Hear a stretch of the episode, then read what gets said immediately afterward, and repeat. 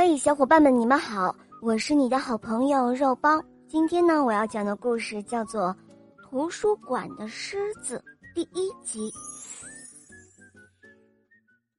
有一天，有一只大狮子走入图书馆，穿过柜台，走到图书区。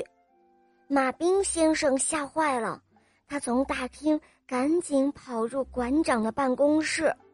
哦天哪，不得了了！麦小姐，他大叫：“不要跑！”麦小姐说道。她没有抬头。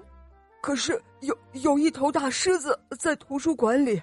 马兵先生说：“哦，那他有违反规定吗？”麦小姐问。他特别在意有没有违反规定。呃，这好像没有。嗯，那就别管他。就这样，大狮子在图书馆里逛了一大圈儿。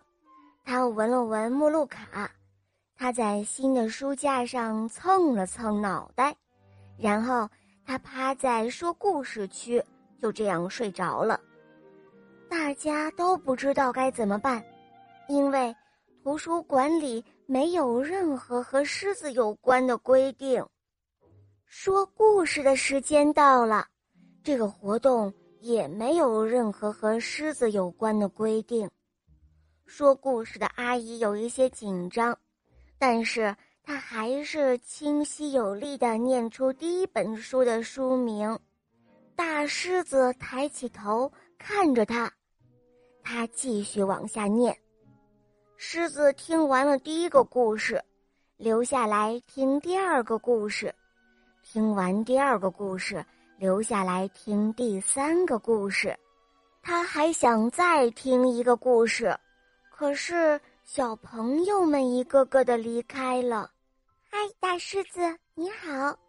说故事的时间结束了，一个小女孩告诉狮子：“现在该走了。”大狮子看了看这位小朋友，看看说故事的阿姨，看了看合起来的书。他开始大吼：“哦，是谁？”麦小姐从办公室大步的走了出来。“是那头大狮子。”马兵先生说。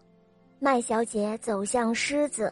“哦，如果你不保持安静，就得离开。”他坚定的说，“这是规定。”但是狮子继续大吼。听得出来，他很伤心。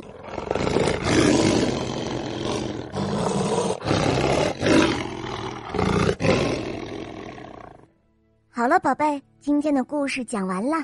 你可以在微信公众号搜索“肉包来了”，关注我们，在那里找到我，告诉我你想听的故事哦。还可以咨询怎样点播故事，怎样参加抽奖活动。可以获得小肉包的精美玩具哦。